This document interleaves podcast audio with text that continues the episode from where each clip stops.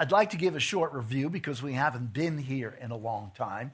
It's not going to be a, a, a very long time, but I'm, I'm, going to even ask Brian to put up the churches again and where they're located there off of the Mediterranean Sea, just north of Crete. You have Patmos. Patmos is the island that John was on when Jesus gave him the revelation. He was writing it there. Uh, I remember the guide who was taking us through the little tour there. He says, Yeah, and Jesus was standing, I mean, John was standing here and writing, and you weren't there. How would you know where he was standing? But that, that's what guides are supposed to do. So uh, he was doing that, but nevertheless, uh, people call it a rock. It, it is, but if you like the ocean, you got a lot of it because you look around and that's all you see.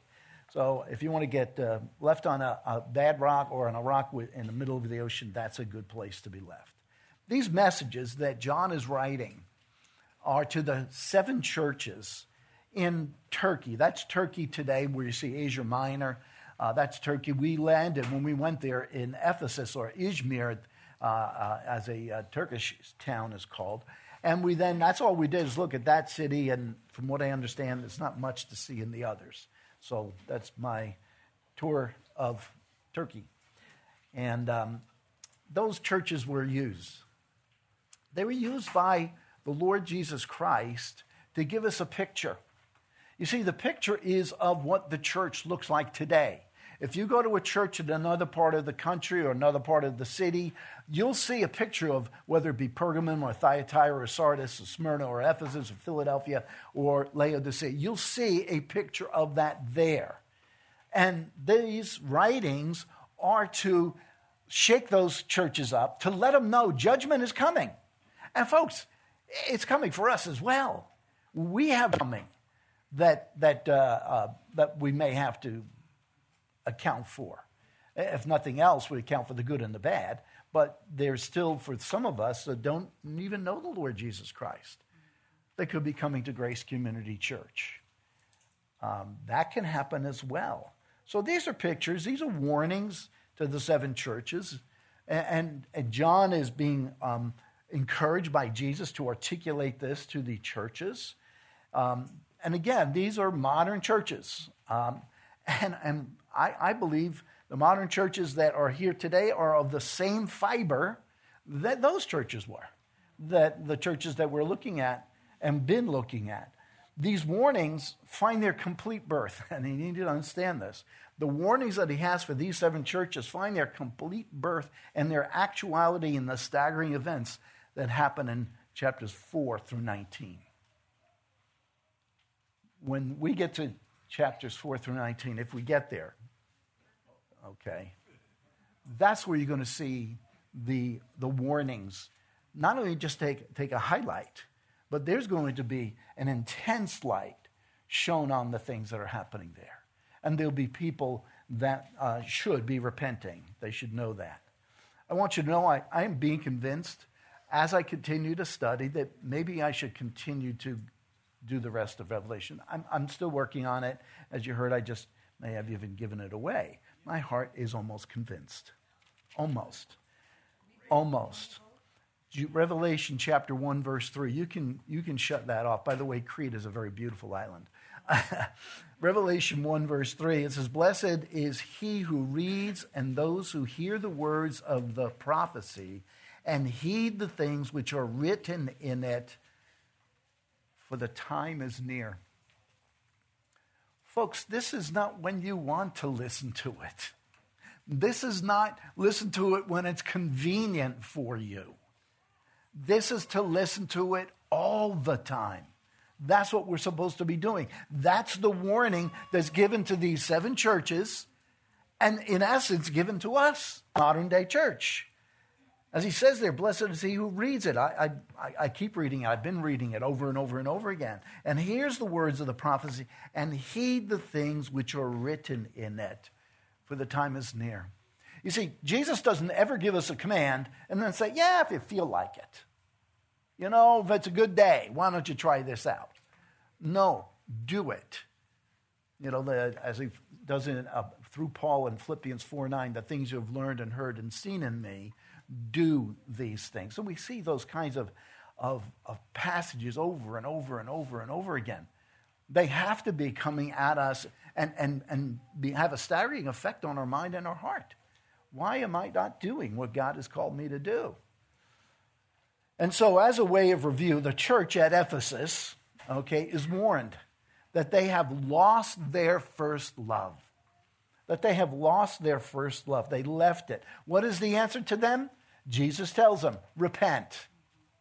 Repent if you've lost your first love. Remember how exciting it was when you got saved? Oh, I, I couldn't, I couldn't stop telling people. That's what happens when you get saved. But what happens after a while? It begins to diminish. He says, don't lose your first love. The church at Smyrna is told that they will be tested. Revelation 2.10. They're emphatically told, be faithful, and this is in 2.10, be faithful until death, and I will give you the crown of life.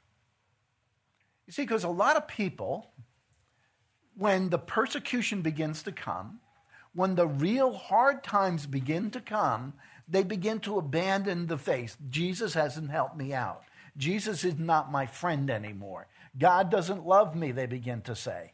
No, you say that even when it hurts, even when it's not feeling good. That's what you're supposed to be doing. That's what life is, folks.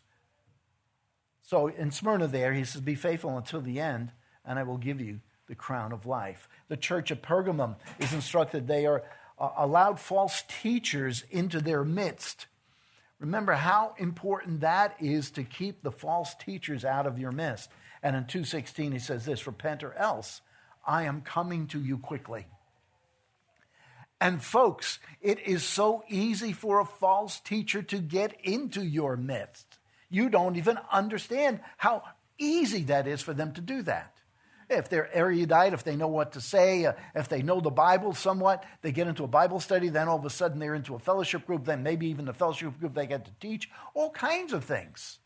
And, and, and before you know it, they're out there, and then they start to spin their, we, their web. And before you know it, you've got stuff that's really not good for the church. And so that's what happened there in Pergamon. Uh, I told you I'd be the Pergamum altar. When I got there, the altar was under repair. Oh, Germany, Germany, Germany. the church at Thyatira let the, the woman Jezebel, she's a, a representative of immorality. They let her teach. Now, I'm, I'm going to think maybe even just women's ministries, but maybe they'd let her even teach in the whole church. I'm not sure. And Jesus calls them to repent immediately. Repent. The church at Sardis is where Jesus tells them to wake up. Wake up. You're just lolling around. You're, you're just letting go, go through life without anything. He says this He says, otherwise, you're coming to judgment. Otherwise, you're coming to judgment. Wake up. Folks, even in my travels, and, and going to some of these churches in some of these areas. I can remember years ago going to Atlanta area and, and a buddy down there who I was going to preach for, and I was teaching the church for, I don't know, two or three nights and I, I, we're passing different churches along the way, and, he, and I said, So is the gospel preached there? I must have heard no 25 times. No, no, no, no. And, and that's scary for me because all of those people in that church think they're Christ's. They think they're Christ because they go to church on Sunday. That somehow going to church cleanses them.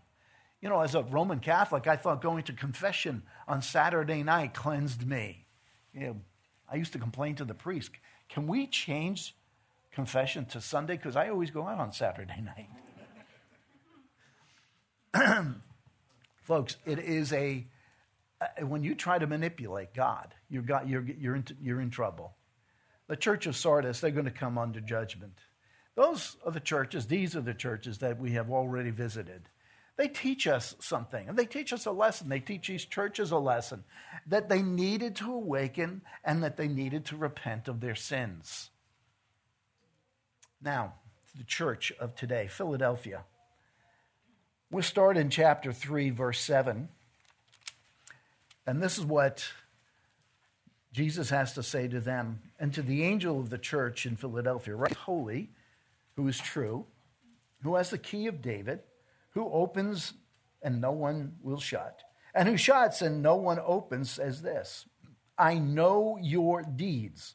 Behold, I have put before you an open door which no one can shut, because you have a little power, and have kept my word, and I have not denied my name. Behold, I will cause those of the synagogue of Satan who say that they are Jews and are not, but lie, I will make them come and bow down at your feet and make them know that I have loved you. Because you have kept the word of my perseverance, I also will keep you from the hour of testing, that hour which is about to come upon the whole world to test those who dwell on the earth. I am quick, I am coming quickly. Hold fast what you have so that no one will take your crown. Verse 12 He who overcomes, I will make him a pillar in the temple of my God, and he will not go out from it anymore. And I will write on him the name of my God and the name of the city of my God, the new Jerusalem, which comes down out of heaven from my God, and my new name. He who has an ear, let him hear what the Spirit says to the churches. You know, it's interesting. He plays that same tune over and over and over again. He who has an ear, let him hear what the Spirit says to the churches. Well, folks, we have uh, so far, as we've gone through the churches, laid out a, uh, sort of an outline using characteristics or elements of what Jesus is saying there. The, these are distinctives, if we want to put them in that kind of way. It's a, it's a formula of, of trying to give you a, a, um, a, an outline that you can go along with. I know some of you actually keep the notes, and that's good. But the first characteristic that we have here, or the first element that we have here, is found in verse 7 and says, And to the angel of the church in Philadelphia. And I'm not talking about Pennsylvania. Seems simple. The city that one brother gave to another. That's how it got named Philadelphia. One brother gave it to his other brother. And he did it out of his love for his brother. I thought that was kind of neat. This particular word, Philadelphia, is used six times outside of Revelation. Does anybody remember where it's used? Yeah, Philadelphia is used six times outside of Revelation. Romans chapter 12, verse 10. Let's look at it. It's not what you think. It's the same word, but it doesn't refer to a city. Romans 12:10 it says this. It says be devoted to one another in brotherly love. Philadelphia. Philadelphia, the same word used just differently in the sense that it's brotherly love. Let's look at Hebrews 13:1. I'm not going to go through all of them, but I, just want to highlight some of them. But Hebrews 13:1 is very quick, very easy. And in 13:1 it says this, let love of the brethren continue. It's about loving the brethren. That's what Philadelphia is noted for. It's a, it's a church of love. Folks, that's outstanding if you're known for that. Remember, what does God give you as a command? Love the Lord Jesus Christ with your whole heart, mind, and soul, and love your neighbor, love others. And so they're known for keeping the second commandment. That's pretty good for me. That's pretty good for me. First Peter chapter 1, verse 22 says this Since you have, in obedience to the truth, purified your souls for a sincere love of the brethren, fervently love one another from the heart. It's used twice there. Philadelphia, Philadelphia is what's used there. Actually, it's used twice in 2 Peter, but it's still used there.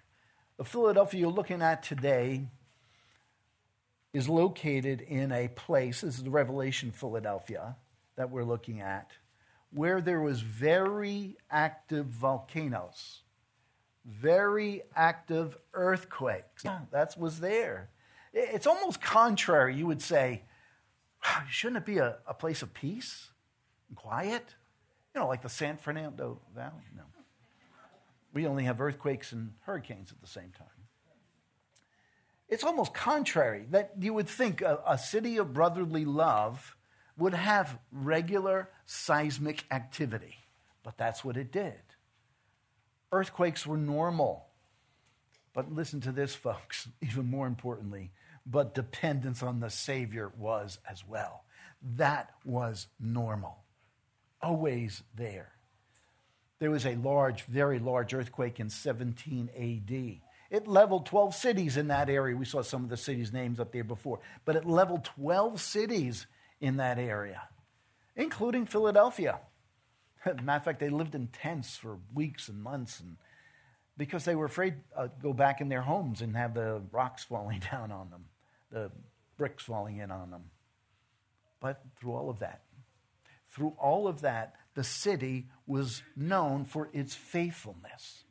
Faithfulness to the, to the truth of God's word. They remained faithful in all of their trials.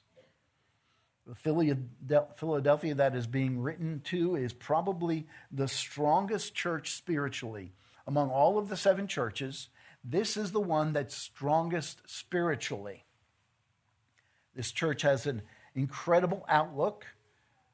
And uh, I'm sorry, uh, yeah, it's an outlook. It's, it's wanting to see the coming of Christ. And so they're living for the coming of Christ. They're living as if Christ is coming every day.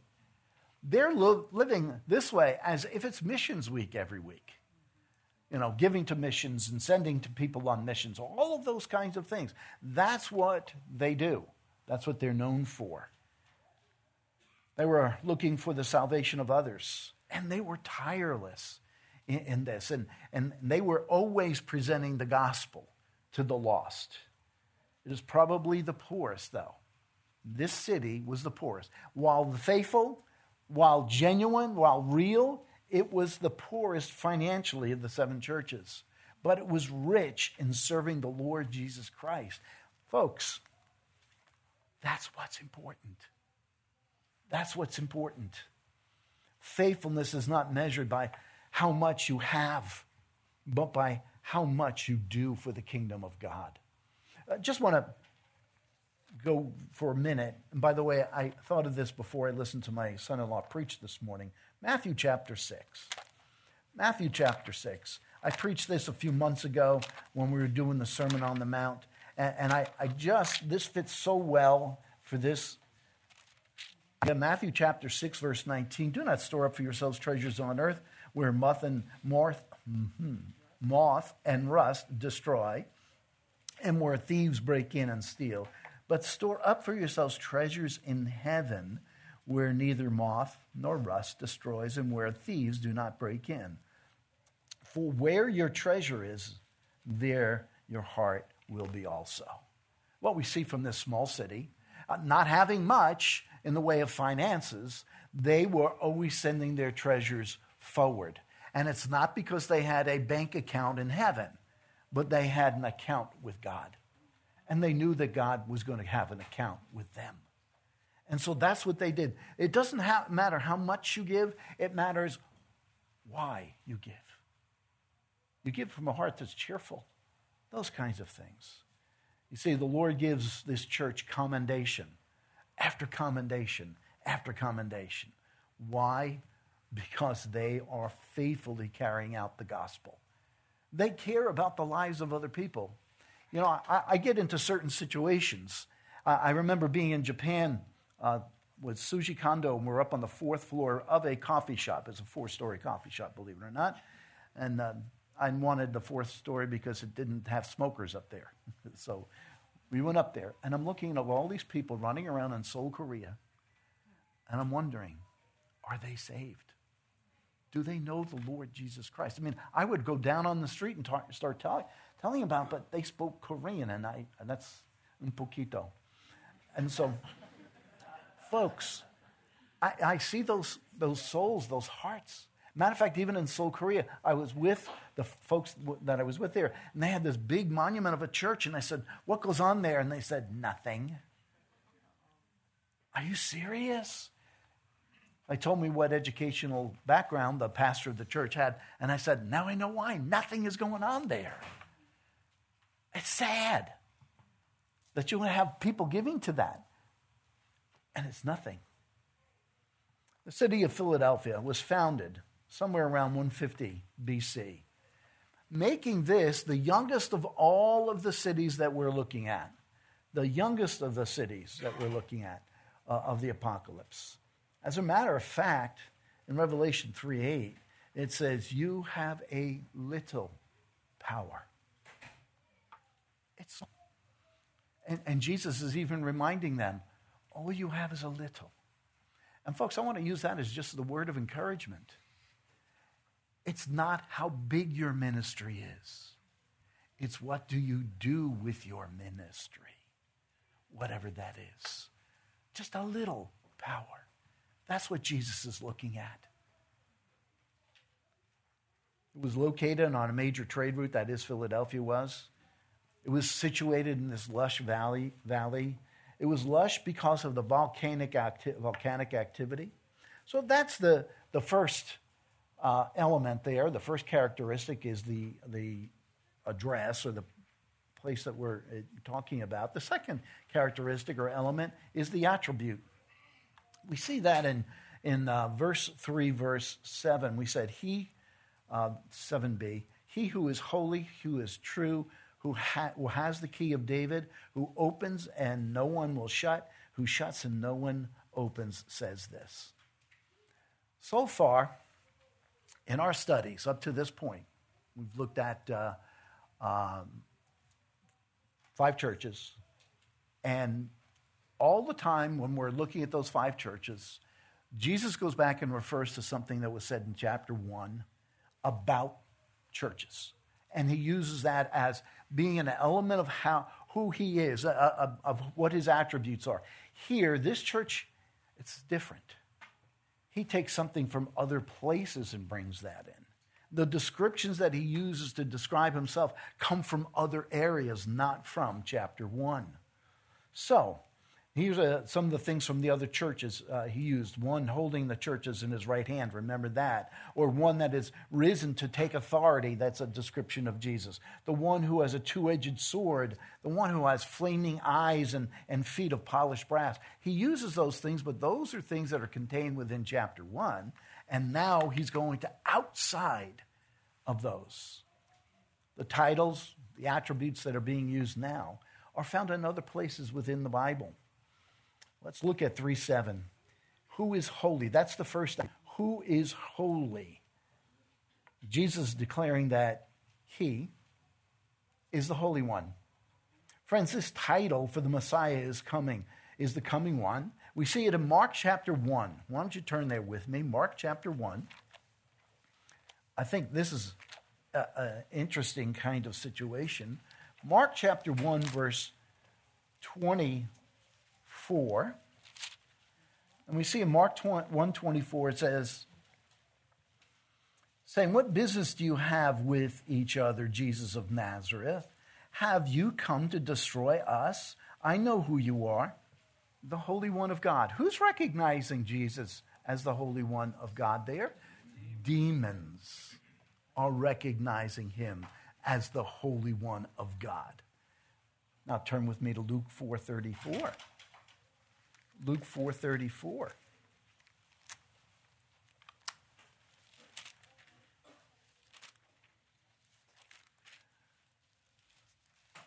Luke 4:34 and it says there, "Let us alone. What business do you have with each, each of us, Jesus of Nazareth? Have you come to destroy us? I know who you are, the Holy One of God." Again, the demons recognizing who he is and saying, "Leave us alone." But now let's look at John 6 69. Look at John 6 69. And it says there, We have believed and have come to know that you are the Holy One of God. Folks, whether you're a demon or a disciple, you know who the Holy One of God is. Do you know those who are living on this planet right now are still going to be held accountable for knowing that, for knowing that Jesus is the Holy One of God. And you say, but how can they be held accountable? Nobody's even told them about it. Yes, they've seen the holiness of God within, okay, the creation. All of those things, is another way of knowing God there, and that points them to God. Now, sign from demons to disciples, they recognize the Holy One. Want to know something else that's even more extraordinary? God the Father is also known as the Holy One.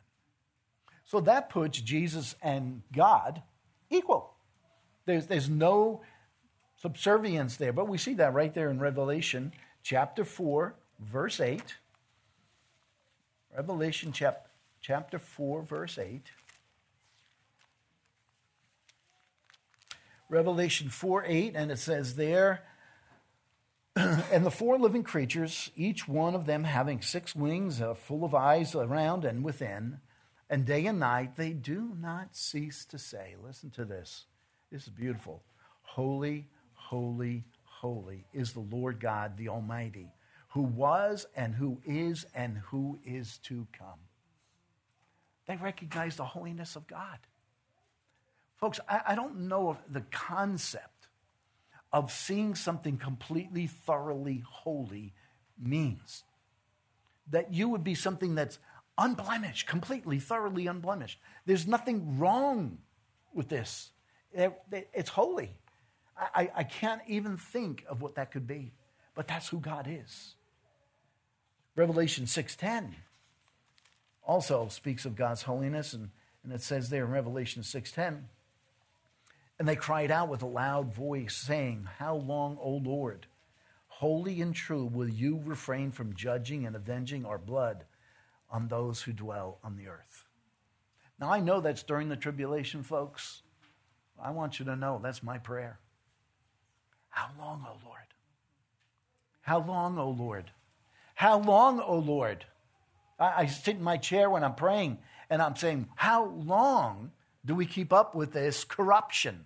How long do we keep up with this sin? I actually, I, the, the other day I was saying, this has got to be worse than Sodom and Gomorrah. It's got to be. What is it that we need to do? Well, there's nothing we can do. I understand that. But that's what I cry out. Isaiah 40. I want to make sure you get some Old Testament flavor in here. Isaiah 40, verse 25. Isaiah says this To whom will you liken me? That's God. That I would be his equal, says the Holy One. He says it of himself. He's the Holy One. I, there's no way that I could ever say that. You know, folks, just to harken back to when I was in the Catholic Church, I was an altar boy, believe it or not. I don't know how they ever let me in. But everything about that whole priestly thing was always about holy, that they, they couldn't touch this, they couldn't touch that, and the water was holy, and this, and all of that stuff. And I'm going, Are you serious? They were corrupt to the core. But this is different. This is God Almighty, the Holy One. Hagios is a, in the Greek is the word that's used there, meaning the Holy One, the sinless one, the only God uh, and Father of our Son Jesus Christ carried that name. But I want to remind you of something. Peter, the apostle, says this You be hagios, you be holy, for I am holy. Not speaking himself, he's speaking of Jesus saying that. See, that's what he calls us to. That, that's why when I have some people that I know saying it's not a big deal, grace will cover it, grace will cover it. I'm sorry, folks. I, I, I that's what I see in my scriptures. God calls us to holiness. Now, I, I'm, I'm, I want you to know something. I know you don't believe it, but I'm a sinner too you know that. But that's what God has called me to, is that kind of holiness. And my heart wrestles with those things back and forth because I think that's what it's supposed to do. I can't be lackadaisical and easy in my sin. Oh, it's not a big deal. I mean, I, I, get these folks, they keep in coming in the next week, the next week. And, and I, I tell them, look, I'm not a Catholic priest where you're telling me your confession. You need to change. And if you think I'm too demanding, well, we got another pastor around here that he will call you to the same thing. But that's the way it's supposed to be, folks, battling that sin. And, and again, I know it's not going to be perfect. And even on uh, Tuesday night, I use the, the line that uh, goes up, you know, hopefully that you're growing in your, um, uh, your sanctification. So the first attribute is that you're holy. The second attribute is he is true. He is true. There is nothing, nothing at all that is false about the Lord Jesus Christ. Not a thing is false. He is perfect. He is true. Now, I unfortunately wasn't here last week. I had to go up and um, meet with somebody in my office because I'm trying to catch up on all the things that I've left behind.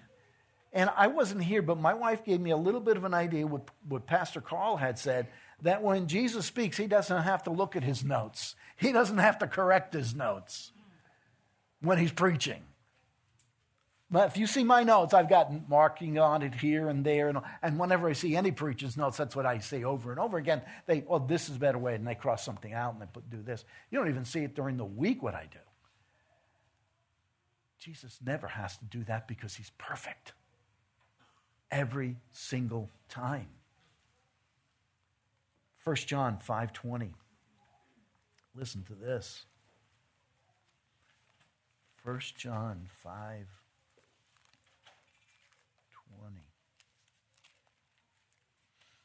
And says there, and we will know that the Son of God has come and has given us understanding so that we may know him who is true, and we are in him who is true, in his Son Jesus Christ. This is the true God and eternal life.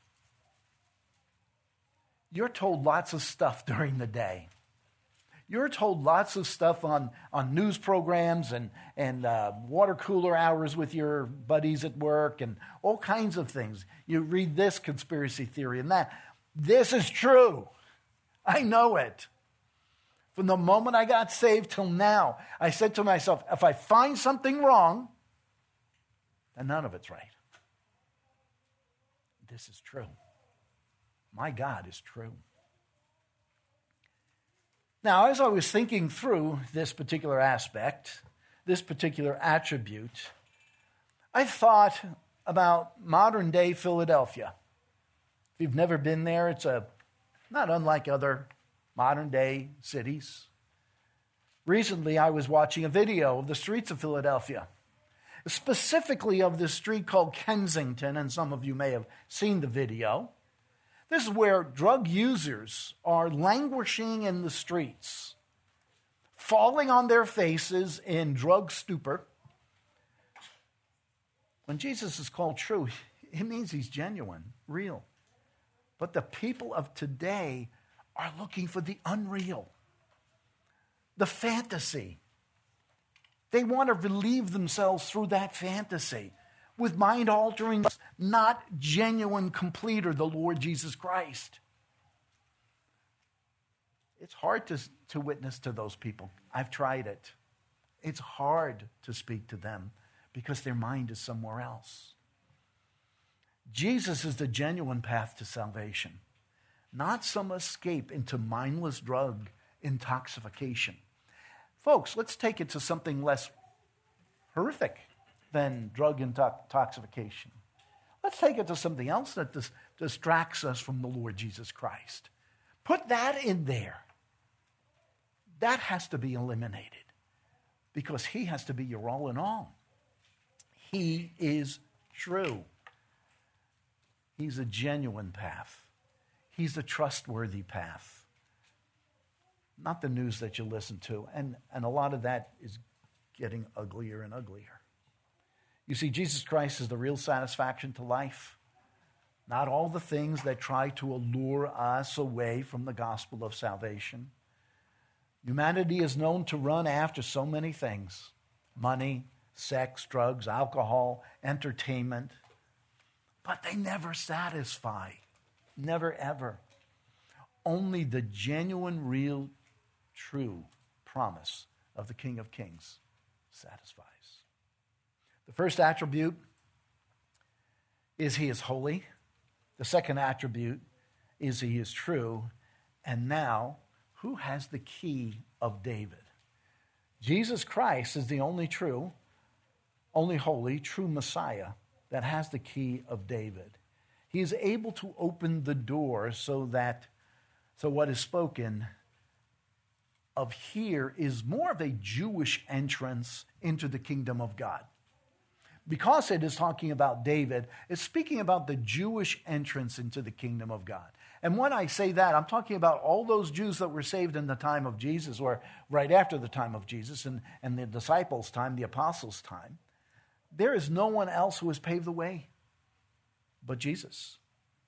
That's how you find entrance. You have to know that He is the Lord of Lords. The remainder of saints of past were given the promise of the Messiah. All of those have found entrance because of what Jesus did in dying for their sins. The Old Testament tells us that God chose the Jews. We can go back to Deuteronomy if we had time. You know what we do? I'm going to go back there anyway. Deuteronomy chapter 7. Deuteronomy chapter 7. I, I love this. Um, I, I love Jewish people, and this is, well, let's start in verse 1. When the Lord your God brings you into the land where you are entering to possess it, and clears away many nations before you the Hittites, the Girgashites, the Amorites, the Canaanites, the Perizzites, the Hivites, the Jebusites, seven nations greater and stronger than you. Isn't interesting?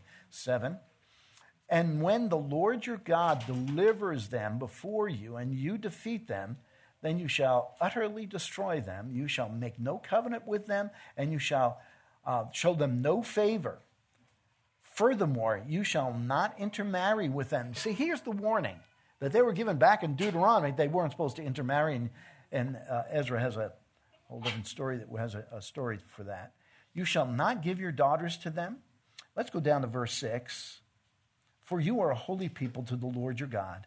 The Lord your God has chosen you to be a people for his own possession out of all the peoples who are on the face of the earth. Folks, we have a privilege, okay, of being allowed to come in. See, God chose them. I, and I, I had friends who are Jewish, and I always ask them, why would he choose you? And I didn't mean you Jews, I meant that particular person because I knew them. Why would he do that? And then they come back at me and I said, well, he didn't choose you because you're not his yet because I knew how they lived. The Lord did not set his love on you nor choose you because, verse 7, were more in number than any of the peoples, for you were the fewest of all peoples.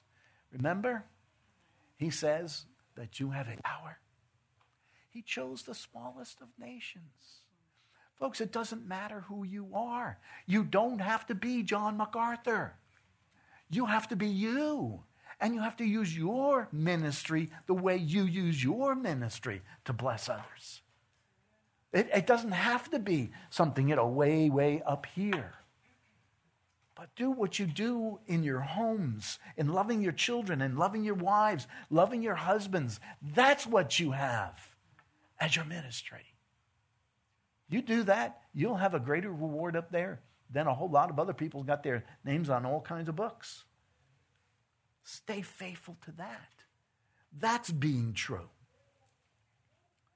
That's what's important. God gave them the king to the kingdom, the key to the kingdom. But here Jesus is telling, uh, letting everyone know, even if you're Jews in Philly, he gave them the key. He gave them the key. Since the Jews rejected Jesus, he now has the key and he can give it to whomever he wants to give it to. The fourth description here, or attribute, and I want to get this one in before we move on. The fourth description or attribute to the church at Philadelphia is he opens, who opens, and no one will shut, who shuts and no one opens. This is a picture, folks, of exclusive entrance You, you only get there because you believe that the Lord Jesus Christ has saved you through his blood. But in believing that, verse Matthew 7:21, you do the will of the Father. That's what it takes.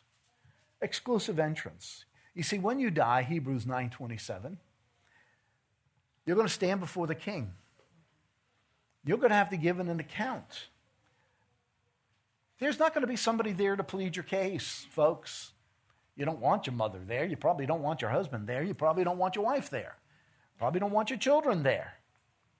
Jesus will be there. He'll either be your advocate or not. That's who's going to be standing with you. Isaiah 22, don't need to turn there, but Isaiah 22, 22, make it easy for you. Isaiah 22, 22. And it says this Then I will set the key of the house of David on his shoulder. He who opens, no one will shut. When he shuts, no one will open. Folks, the dis- determination is done once. Is done once. Jesus Christ alone has absolute authority. He either gives admission to heaven or not. He has absolute authority over everything. Folks, do you know what you have authority over? Zero. Oh, you say, but what about my home? Thieves break in. Well, what about my spouse? Uh, they sometimes leave and sometimes are unfaithful and sometimes die, even. Oh, how about my children? Oh, they always leave. Even in your own heart, you don't have absolute authority. You know why? You know why? Because Jesus is your shield. He's the one who's there for you. Because leaving myself to myself, I'll get in trouble every single time. I need Him. I need Him. I want Him to be there for me. If I rely on Bill Shannon, I will be in trouble.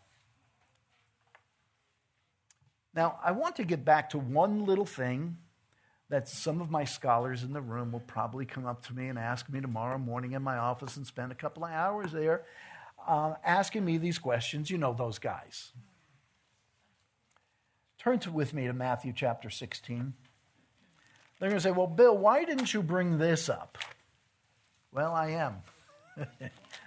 so that you can't bother me tomorrow morning.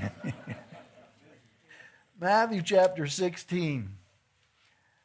Matthew 16. What does it say here? Matthew 16, verse 16.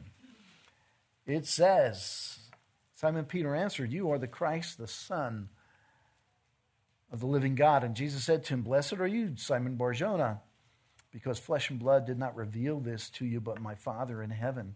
I will say to you that you are Peter, and upon this rock I will build my church, and the gates of Hades will not overpower it. I will give you the keys, what? To the kingdom of heaven, and whatever you bind on earth shall be uh, bound on, in heaven, and whatever you loose on earth shall be loosed in heaven. You go, what, Bill? It, it's not Jesus. It's the and whoever else comes after them. Folks, this is description of church discipline, the beginnings of church discipline. The opportunity for the leaders in the church to be able to determine whether somebody is walking in holiness in the Lord. I, I, can't tell you how many times I've, I've tried to work with people, giving them the idea, the authority that I have, that's the only place that there's any authority, is for me to look at a life and say, there's something wrong here. It needs to change. There needs to be repentance. And if there isn't, then Matthew 18, 15 tells me I need to confront them. And if they repent, I've won my brother. If they don't, then I go and I bring somebody else. Matter of fact, this afternoon, tonight, I'm going to be doing that. I'm going to bring somebody else. And then if they re- don't repent, then we have to go and bring it to the elders. That's what happens, folks. This is the passing on of the ability to do church discipline. It's not the kingdom of heaven. They were granted this power, but it's inside the church power, not outside the church. I can't walk down the street and say, Oh, you're condemned, you're going to hell. I mean, I may think that, but God, who knows? He may save them. I would hope He would. I would hope He would.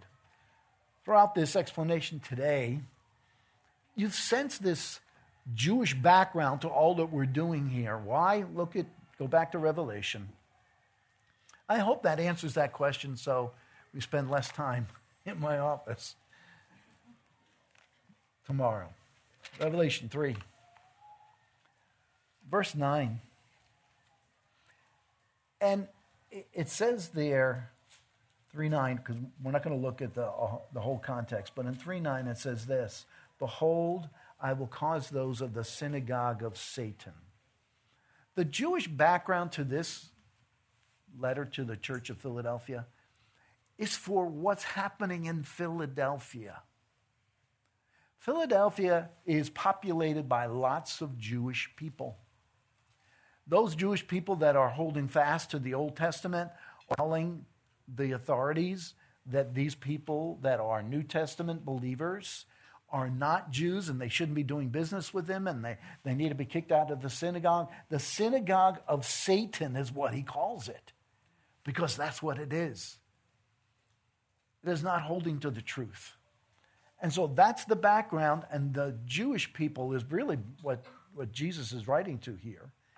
They are found to be the most faithful of witnesses because not only okay, are they kicked out of the synagogue, but they're kicked out of business.